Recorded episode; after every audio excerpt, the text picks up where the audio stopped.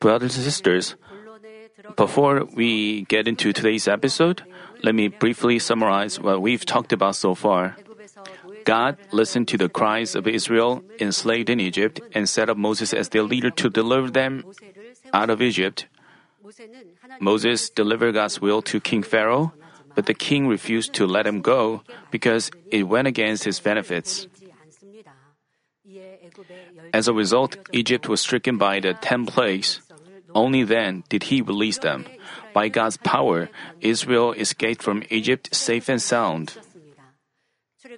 The first generation set out for the Promised Land, but despite watching God's numerous works, they hardened their hearts to the end, failing to have faith.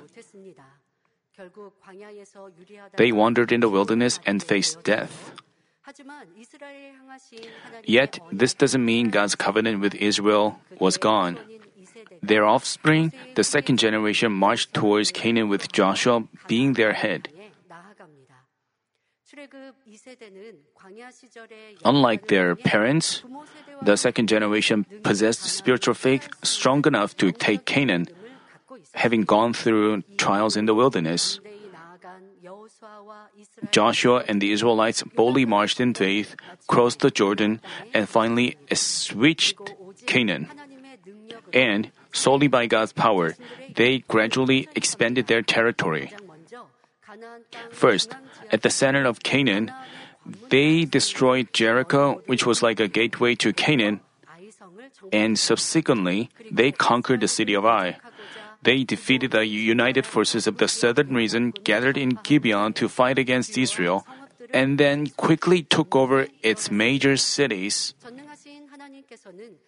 Moment by moment, the Almighty God was, He was with the Israelites. He even kindly instructed them on how to fight, manifesting marvelous works for them. God stopped the flow of the overflowing Jordan River and made the thick wall of Jericho crumble down instantly. He sent down stones to destroy Israel's enemies and even made the sun and the moon stop. Of course, it's not that everything always went smoothly and favorably. When God was, when God was with them, Israel easily won victories, empowered by His wisdom and His amazing power. But when He wasn't, they went through various problems. While God turned, while God turned away from Israel on account of Achan's sin, Israel suffered a painful defeat even in a small city. Also, when they hastily made a decision based on man's thoughts, without asking God, they were deceived by the Gibeonites, which disabled them from taking the land they were supposed to take. Yet, going through all this, Joshua and the people made their faith and obedience all the firmer, and continued to take more of the land. Following their battles in the central region to take over Jericho and Ai, they defeated the united forces of the southern region, and without taking a break, they had to prepare for the next battle. We stopped at this scene in the last session. The history of Israel is not just about the events which took place thousands of years back, but it closely relates to our lives today. Whether in doing secular business or accomplishing God's work, we are not to forget that we are always in a spiritual battle. Only when we, only when we win a spiritual battle against the enemy devil and evil spirits, we are blessed and healed and have our problems resolved. Israel won victories through God's presence. Likewise, if God is with us, we'll be prosperous in all affairs and victories. The secrets to our victories, the secrets to our victories and resolution of our problems are found in the Bible. Reading the Bible, we shouldn't think they are merely events which took place thousands of years back, but consider them the same kind of spiritual battles we face right now. When Israel kept the word of God, they experienced God's work, enjoying victory all the time. But as they committed sins or failed to discern God's will, God turned away from them. So they suffered a bitter defeat. Looking at such scenes, we can learn how we can experience God's work and lead a prosperous life, and how we can have our heart's wishes and how we can have our wishes answered and take heaven, which is the Lord's promise, by force. God is alive, and He is the same yesterday, today, and forever.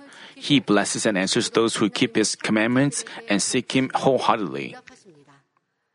Thus, whoever longs for the land flowing with milk and honey will be greatly inspired and empowered by the messages on the conquest of Canaan. I pray in our Lord's name that all of you will make these messages yours.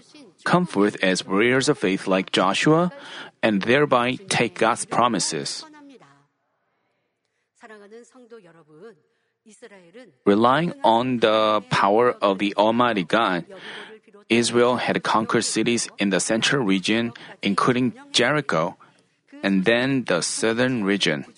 The news quickly spread to the tribes in the northern region.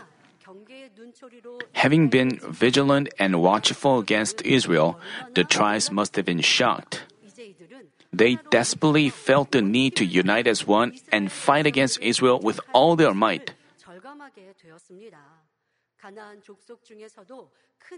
Particularly, Jabin, the king of one of the powerful cities, urgently contacted the other cities nearby. The Bible says he sent to Jobab, king of Madon, and to the king of Shimron, and to the king of Achshaph, and to the kings who were of the northern in the hill country, and in the Arabah, south of Chernoth, and in the lowland, and on the heights of Dor, on the west, to the Canaanite on the east, and on the west, and on the Amorite, and the Hittites, and the Perizzite, and the Jebusite in the hill country, and the Hivite at the foot of Hermon in the land of Mizpah. Before long, each tribe came with their army. The Canaanite tribes united and formed united forces for a battle against Israel. Who, do you think, won the battle? The strong armies of many tribes versus a single nation of Israel. What was the outcome? No matter how strongly united they were, Israel defeated them in an instant. They won victory after victory. How did this happen? Our God was with them. No matter how strongly united the Canaanites were for the battle, the victory went to where God was. They, the same goes for us. It's the same in your life. In, while live, we live in this world, we are having a spiritual battle. The only thing we need is God's presence, but we have to make Him being with us. But without making God being with us, we just look at the reality and confess. We lack knowledge. I lack skills. I am poor. But that person is knowledgeable, he's rich, and skilled. They only look at the reality and make confessions that are without faith. We have to change our confessions into those with faith. Because God is with me, all is prosperous, and I will be blessed. Because God is with me, everything can go well, and it will. If you confess in faith, living in His Word, nothing is impossible. We, we shouldn't just say those with words. We shouldn't. Once we say those words, we have to find a way to make God. We have to find a way. We know the way exactly. We shouldn't just say, God is with me. No matter how many times we say this, God is not with us. The way to let Him be with us, the way to let Him protect us, we have learned the ways through the words. So, along with the confession of faith, we have to let God be with us, let God fight for us.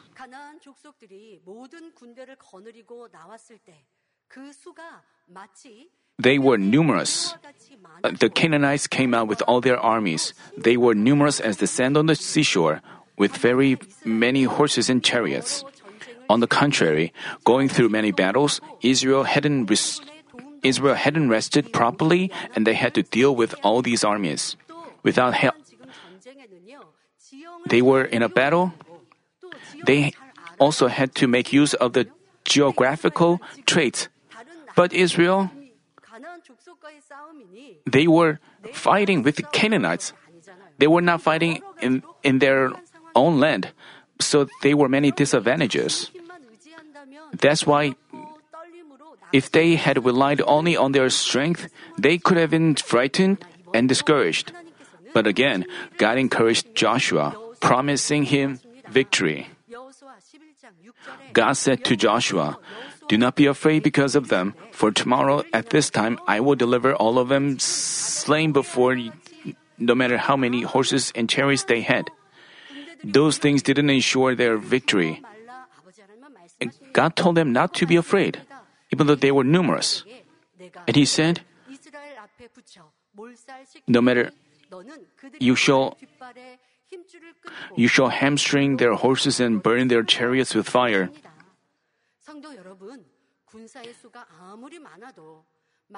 No matter how many horses and chariots they had, those things didn't ensure their victory in the battle.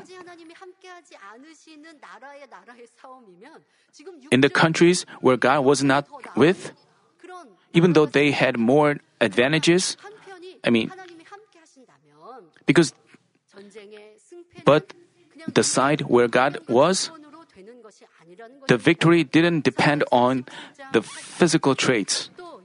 Just as David confessed, all this assembly may know that the Lord does not deliver by sword or by spear, for the battle is the Lord's, and He will give you into our hands. The outcome of a battle is up to the Lord alone. Joshua and his army again got up the courage only by faith and attacked against the numerous enemy. Numerous enemy troops camped at the waters. God entirely delivered them into the hand of Israel. Israel defeated the united forces of the Canaanites at once, not leaving a single person alive. As God commanded, they hamstrung their horses and burned their chariots with fire. They also burned Hazor, a powerful city which served as the leader of the united forces, thereby letting people know about God's judgment. Joshua and Israel finished another major battle, conquering the northern region of Canaan as well.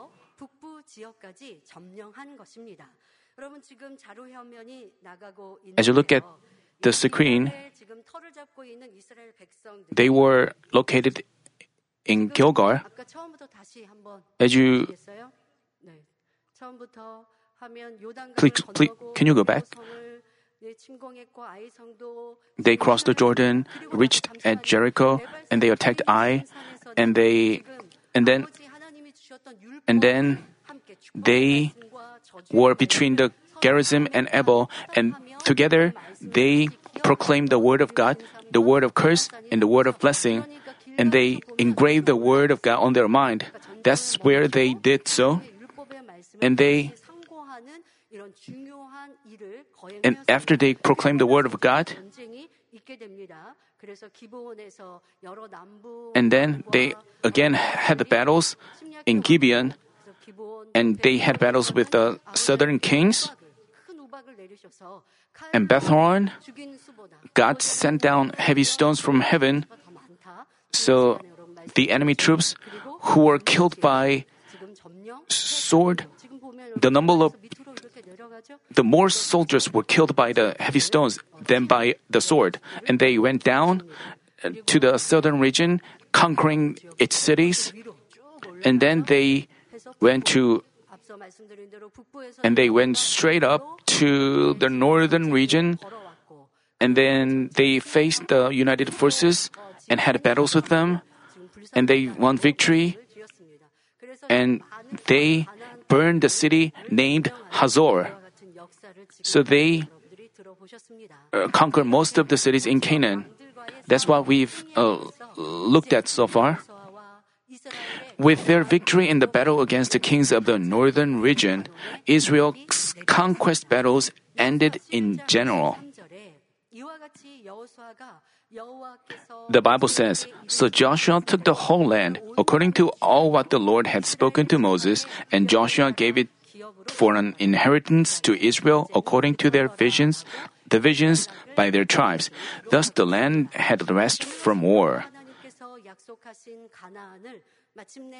This was the moment Israel finally took possession of Canaan, which the Almighty Lord God promised them.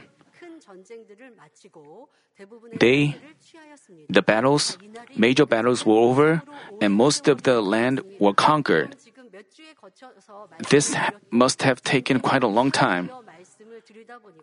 We've gone over this for a few weeks.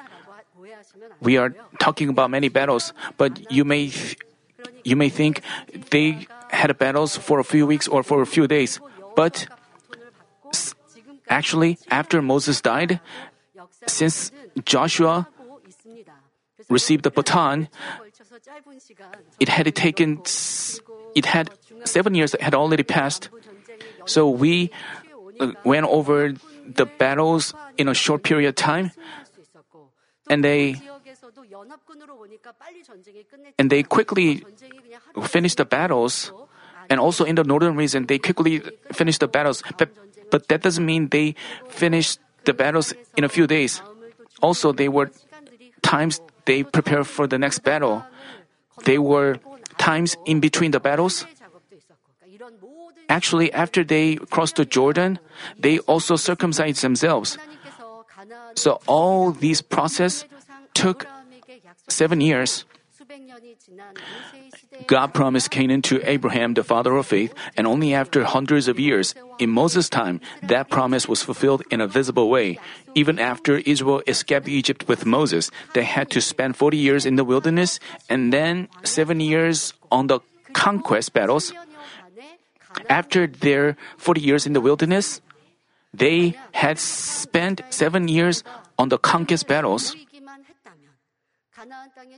If the first generation had demonstrated faith, they themselves would have received the blessing of Canaan. But since they failed to have faith, the blessing was delayed. God's promise is always accompanied with conditions.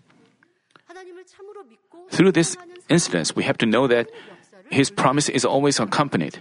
Only those who truly trust and obey Him can see His work. Only then can they satisfy the conditions. God doesn't just bless people unconditionally, but they give conditions like, you have to do this and that, you have to live so. He clearly does. Also, when to the Israelites, He gave them covenants, and sometimes He gave them trials. Only after they passed the trials did they receive answers, blessings. But if he failed to do so, they couldn't make God's covenant their own. History testifies to this. It's the same for us. For example,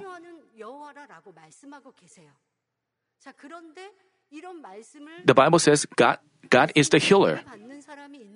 But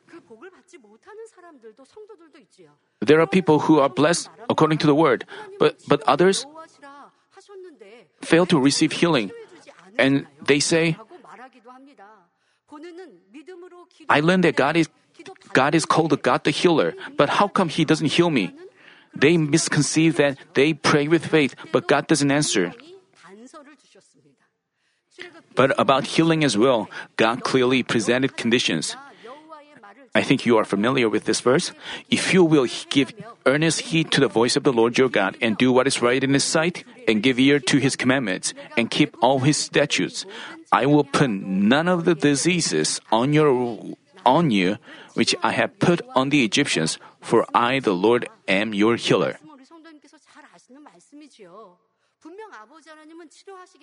You are very familiar with this verse.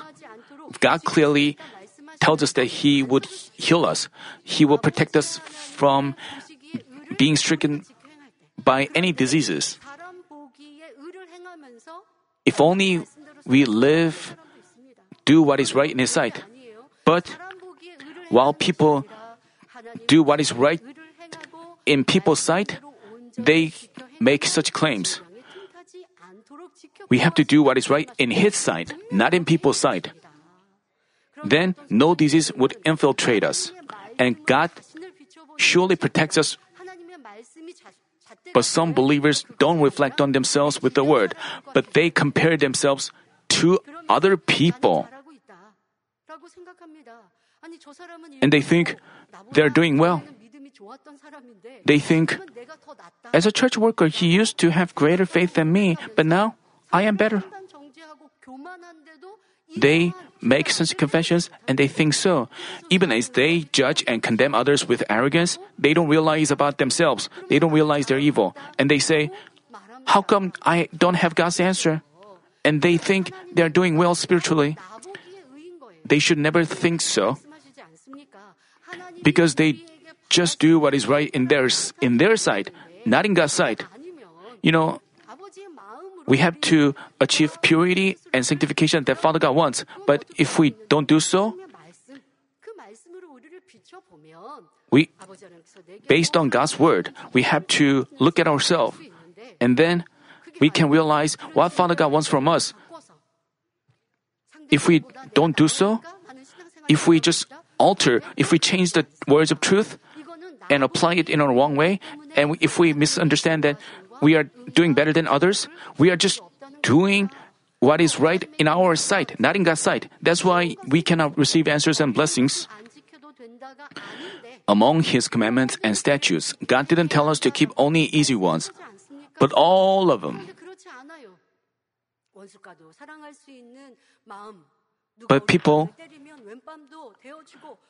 we have to achieve spiritual love, loving even our enemies, turning our ch- turning our left cheek to a person who snaps on the right cheek, giving our coat to a person who wants to take our shirt, and offering to walk two miles when a person whom we hate suggests walking with him one mile, but we want to do so, so we want to take a break. This is not Father. This is not. This is not the truth that Father God wants. What Father God wants from us is to love even our enemies, to sacrifice ourselves and give up what we have, and we.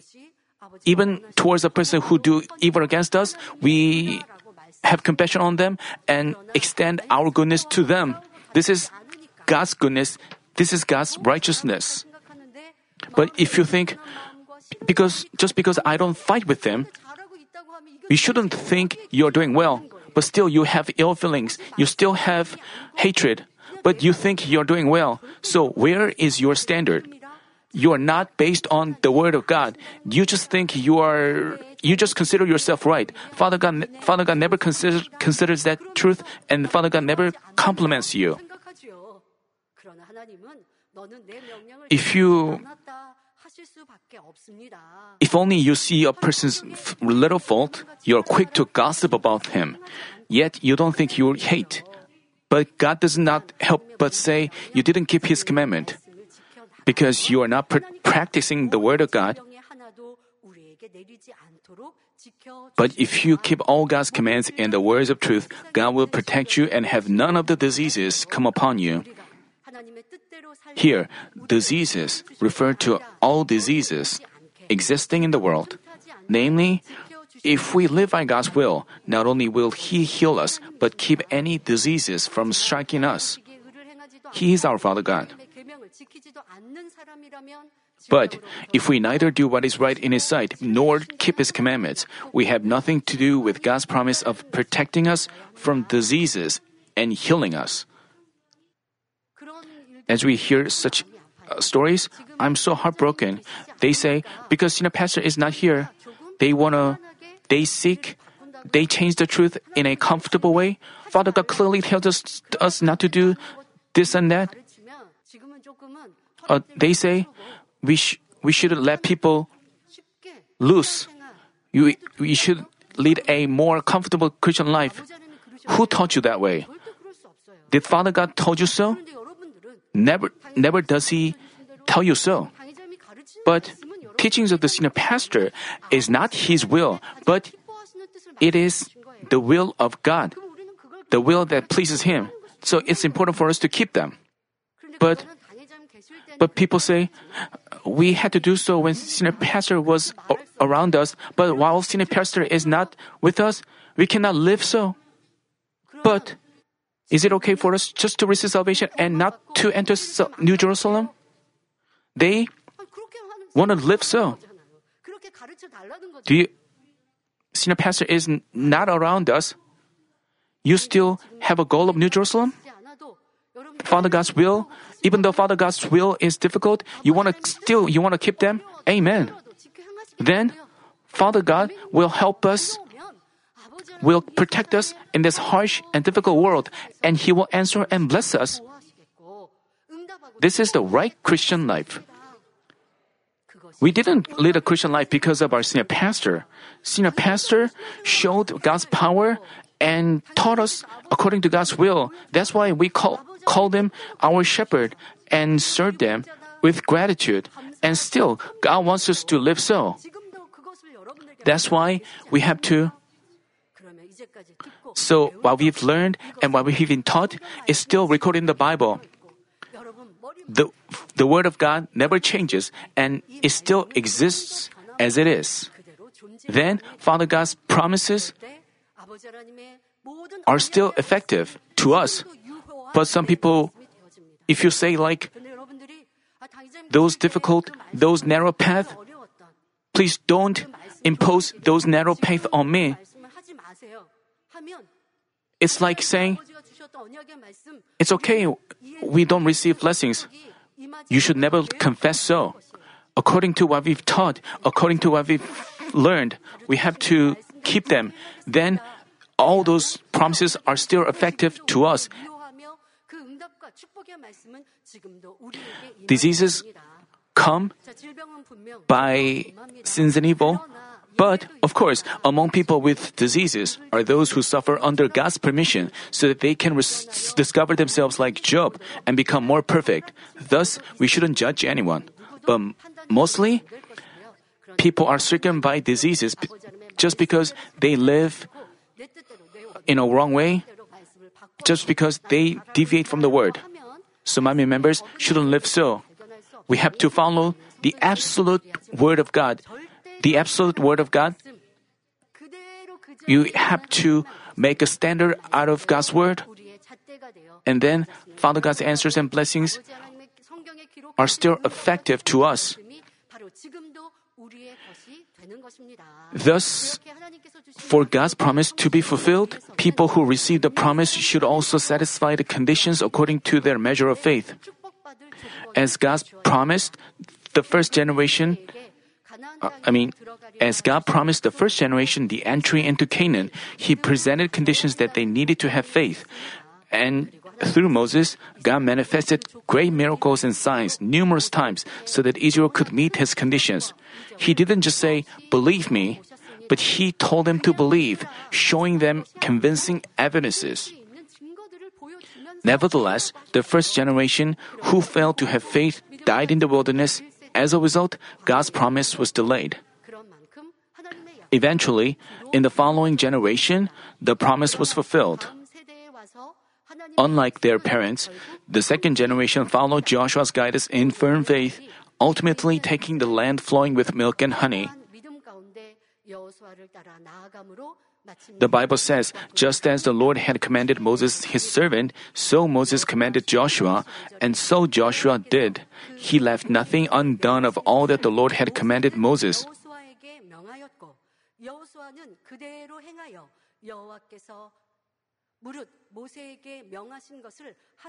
Namely, they obeyed as God commanded, as Moses commanded.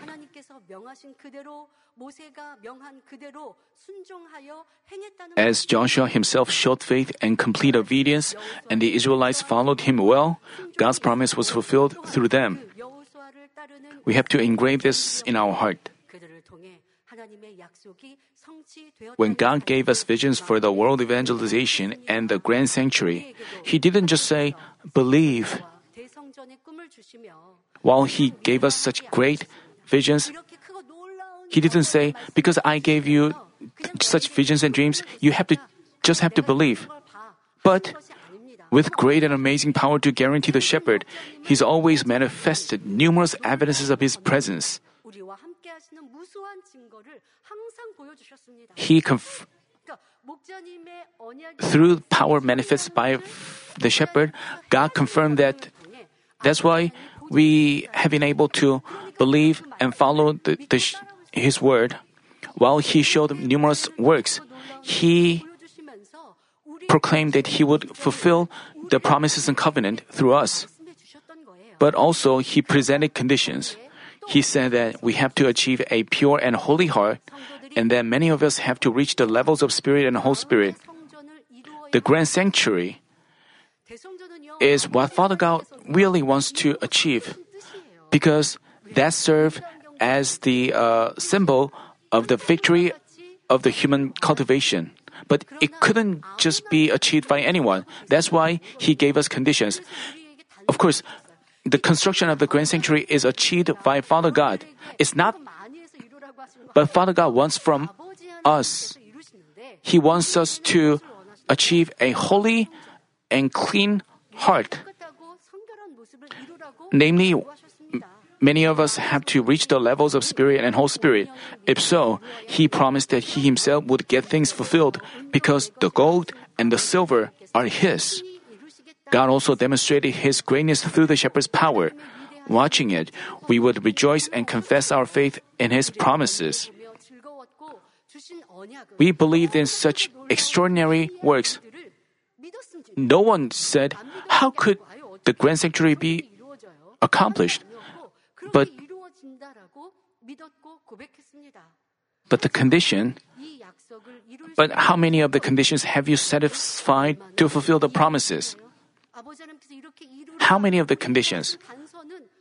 Didn't God do what He said despite your perfect obedience? No way. We've seen and experienced the great and amazing evidences of the living God and His love, which we cannot see or experience elsewhere. Yet, we've fallen short of sanctification and spiritual faith required of us. But even now, it's not too late to achieve them. Then, he pro- His promise will be fulfilled wonderfully and mightily through us. We have to We can find the reason why it has been fulfilled. So, we have to fulfill what Father God wants from us. And you shouldn't, and you shouldn't say this just because senior pastor is not with us. But we have to do according to what we've been taught by the shepherd. Only then will He fulfill what He has promised. You may say, we've prayed, but why didn't His answer come? Just because time passes, just because the Israelites spent time in the wilderness, God's answer didn't come. If we prepare our vessel, Father God will answer us immediately. That's why we have to prepare the vessel. Israel did not. Israel conquered the God promised Canaan. Through battles, they conquered the southern and northern regions. But that doesn't mean all of their tasks were finished. It is true that the land of Canaan was in general under God's governance, but still, there were tribes that hadn't been destroyed. From then on, Israel had to drive out the remaining Canaanites and settle down, thereby fully taking possession of the land. Joshua, who engaged in a long, Joshua, who engaged in long battles, became an old man, but there were remaining areas to conquer. So God completely changed the course of the battle. God commanded that the areas of the land which had been and would be conquered be allotted to each tribe in advance. Up until that point, all the tribes of Israel had together conquered the Gentiles, but then God commanded each tribe to take their own share by faith. Under Joshua's guidance, the entire Israel had won battles, but from then on, the victory for each tribe was up to their deeds of faith. As they each took their land, depending on how they displayed spiritual faith, how they obeyed according to God's will, the outcome of God's promise would differ. Joshua, now Joshua was about to distri- distribute the land among the Israelites. By the time Joshua proceeded with this, there was a person who claimed his right. He claimed that more than forty years back, God had already pr- promised him land, so he requested that the land be allotted to him first. He was Caleb, the son of Jabin. You probably remember that only two of the twelve spies, selected among the first generation to spy out the Canaan land, made confessions of faith. Being instigated by the other ten spies who spoke out of their fleshly thoughts hostile to God, the congregation cried, complaining against God and Moses. But the two spies who confessed in faith tore their t- clothes in lamentation. Although the entire first generation faced death in the wilderness for their disobedience, these two spies were promised that they would st- survive to enter Canaan. One of the two was Joshua, the leader of the second generation, the, and the other was Caleb, whom I'm talking about. God said, "But my servant Caleb," because this was spoken when the spies spy out the land. Let's go back to the scene when they spy out the land. The Bible says, "But my servant Caleb, because he has had a different spirit," which means while all the congregation complained, while other spies confessed out of their fleshly thoughts, God said, "Because he had had a different spirit and had followed me fully, I will bring him into the land which he entered, and his descendants will shall take possession of it." Caleb had been promised so forty years back. During the forty-year trial in the wilderness and the seven-year conquest battle, Caleb never forgot this promise. Usually, people forget God's promise with passing of time. After they pray for a few months, uh, for a year, or a few years, they get tired of reading and forget about them.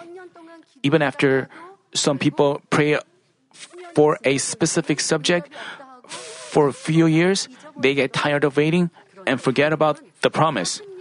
Yet Caleb didn't forget the promise for over forty years. He waited steadfastly, praying.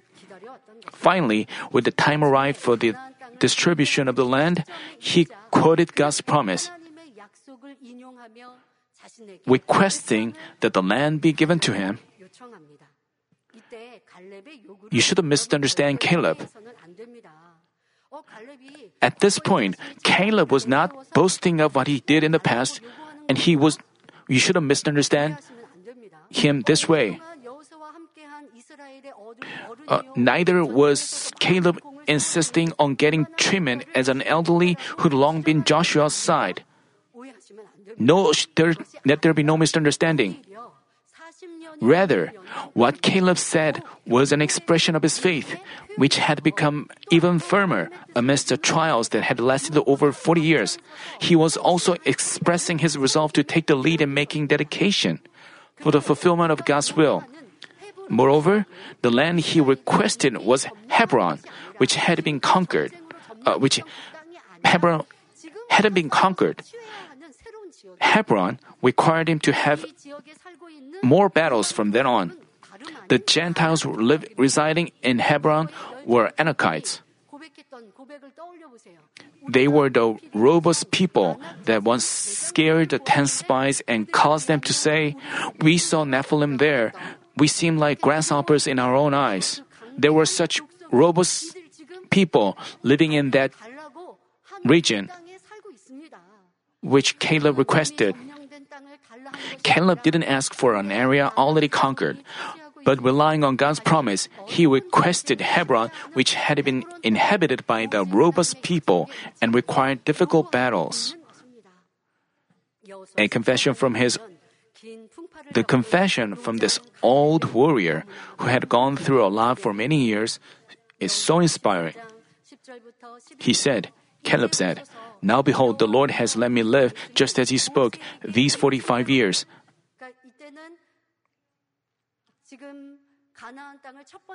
From the time that the Lord spoke still from the time that the Lord spoke this word to Moses when Israel walked in the wilderness, and now behold, I am eighty-five years old today. I am still as strong today as I was in the day Moses sent me. As my strong as my strength was then, so my strength is now for war and for going out and coming in."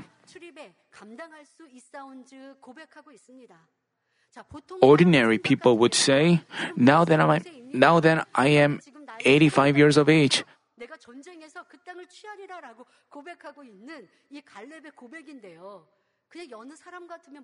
but ordinary people would say, now that I am eighty-five years of age, I am not the same person I was forty years, forty-five years ago.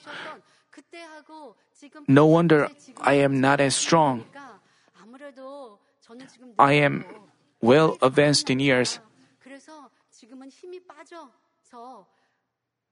So there's nothing I can do. That's what ordinary people would say. Even though they would say something, they would say things like, I'm not as strong as I was forty-five years back. But we find Caleb's faith even greater than it was forty-five years back.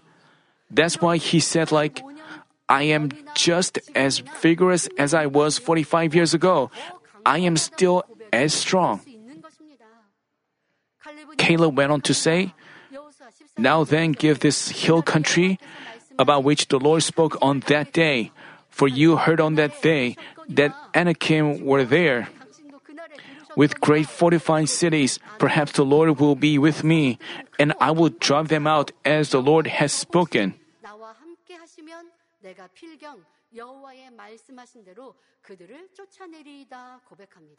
Actually, his confession could have been better.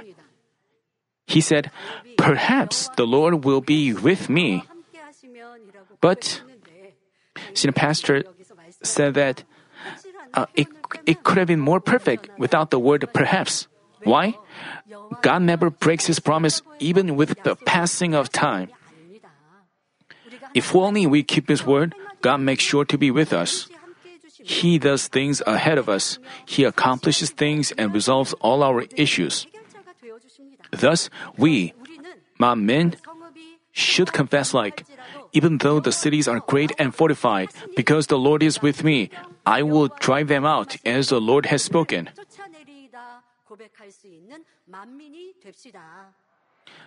How do you think Caleb, how do you think Joshua felt as he heard Caleb's confession? To Joshua, Caleb was a companion who had been long with him through trials since the Exodus, and he was also a friend of faith who shared joy and sorrow with him. And this Caleb ensured the word of God and volunteered to take the take his inheritance first. How moved Joshua must have felt. Joshua blessed Caleb and gave him Hebron as promised by God. By faith, Caleb did by faith, Caleb drive away the robust Anakites and took their fertile land as an inheritance, thereby setting an example of faith before the Israelites. Starting with Caleb, the distribution of the land began in earnest. In the next session, we will explore how the land was distributed among the Israelites and how each tribe took the land.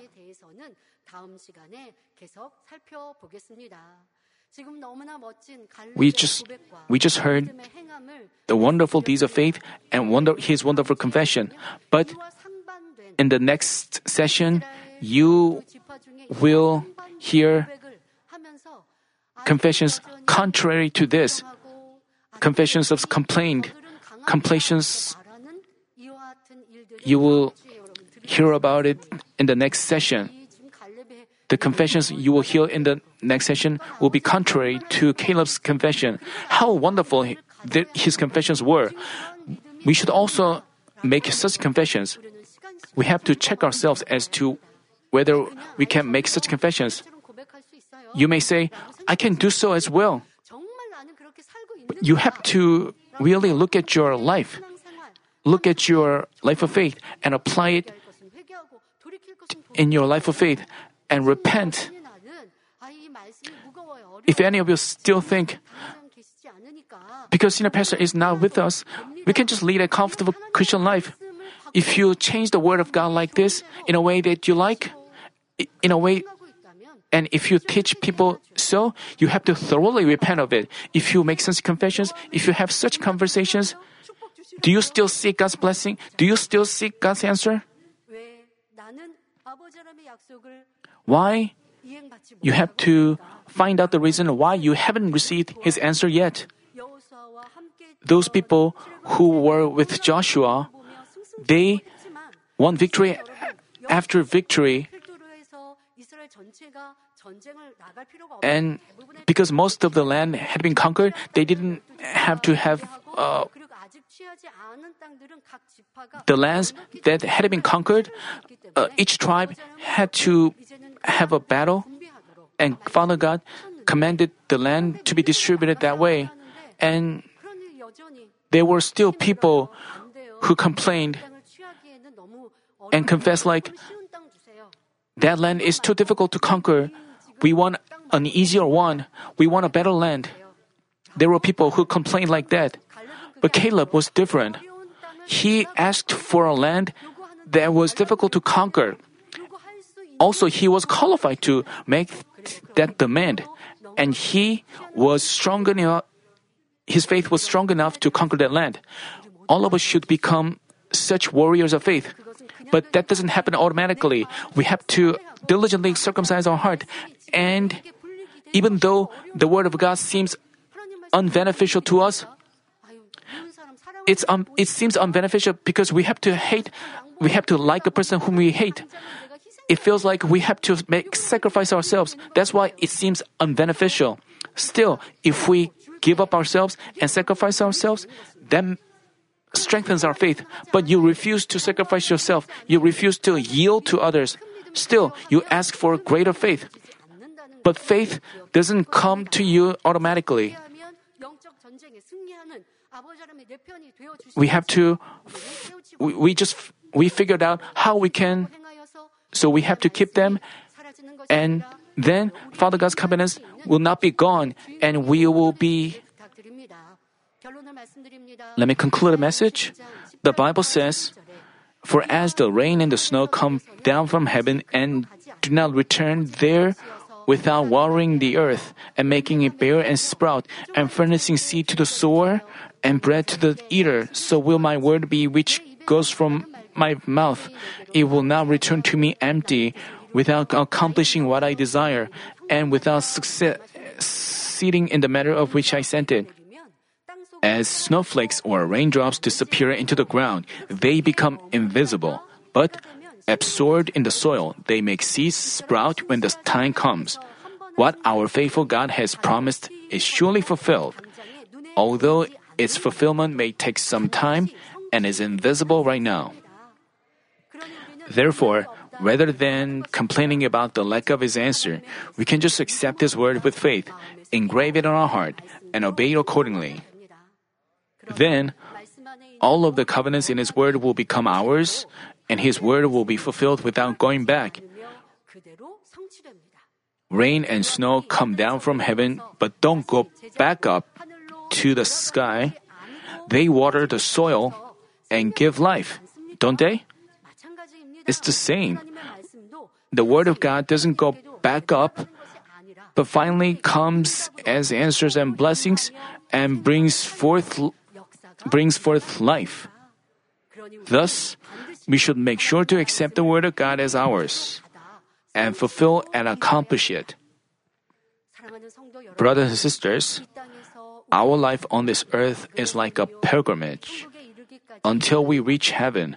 We continually fight against the rulers, the powers, the world forces of this darkness, and the spiritual forces of wickedness in the heavenly places. It's like Joshua and Israel engaged in long battles for the conquest of Canaan even after they crossed the Jordan and destroyed Jericho. For this reason, even after we obtain a blessing, we should solidify it. Even after we achieve something, we shouldn't stop there, but press on for our next goal.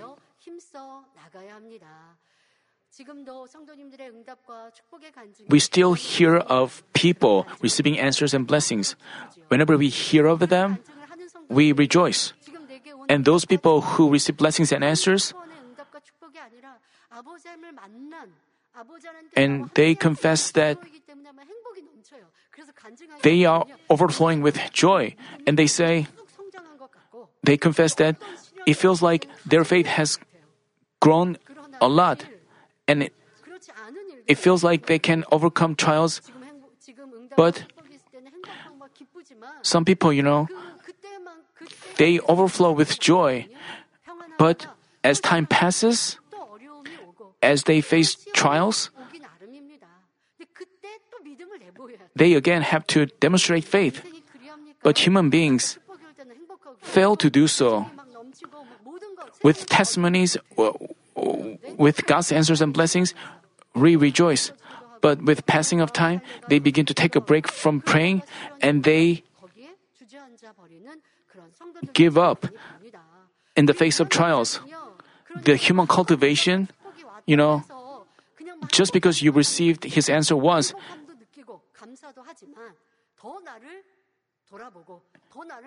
still after that, you have to look back on yourself, and you shouldn't take a break. You shouldn't think it's over. Still, you have to be ready to face the trials coming up. How do you make a, yourself prepared? You should. It's not to say you have to be worried and concerned, but you have to sanctify yourself, and you shouldn't arrogant.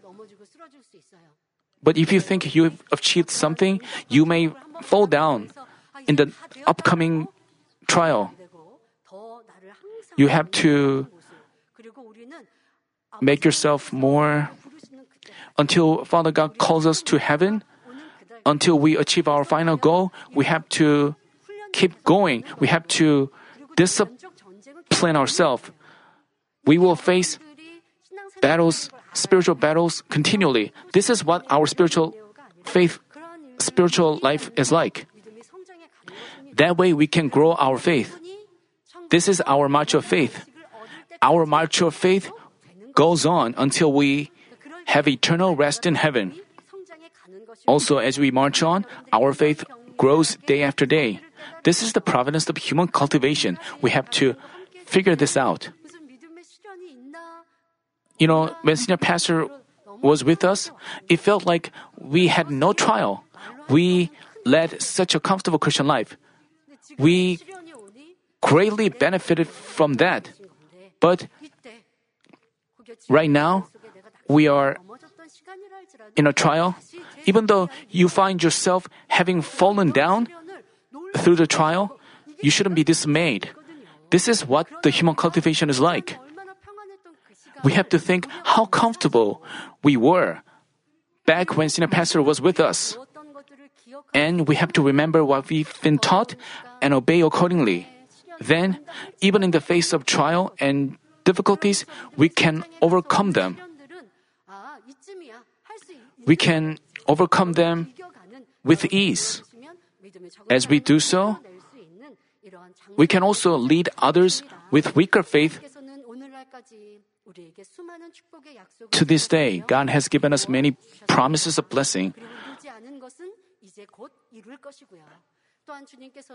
Our Lord also promised that He would prepare a place for us and come again to take us. This promise is soon to be fulfilled as well. I hope that you will keep unchanging faith in all God's promises, just as Caleb, the warrior of faith, did, and obtained fruit by demonstrating both deeds of faith. You shouldn't think it's gone. It's not something we have to achieve. You shouldn't lose your faith like that. You know, remember Caleb's confession. He remembered what God promised forty years back, and he asked for it. He boldly demanded it. You have to make such demands the way he did. Even after forty years, you may think, uh, forty...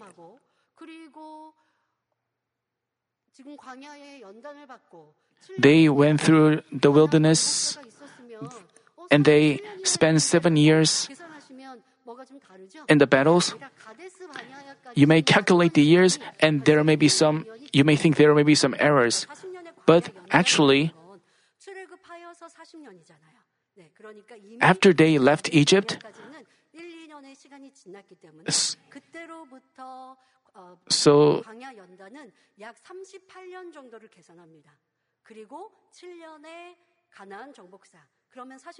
and they spent seven years in the conquest battles. They, he still remembered what was promised, and he made that promise fulfilled. When did you receive God's promise? Five years ago? Ten years ago? Or twenty years ago? But But you think they were not fulfilled? Even, even though you've prayed hard, you have to remember His promises are still effective, but depending on how you hold on to it, you can, you have to make them fulfilled. Also, after you get something achieved, you shouldn't be satisfied and become sluggish. But no matter what kind of situation you face, you shouldn't be discouraged, but take heaven by force and press on. By doing so, I pray in our Lord's name that all of you will partake in the glory of the holy city of New Jerusalem.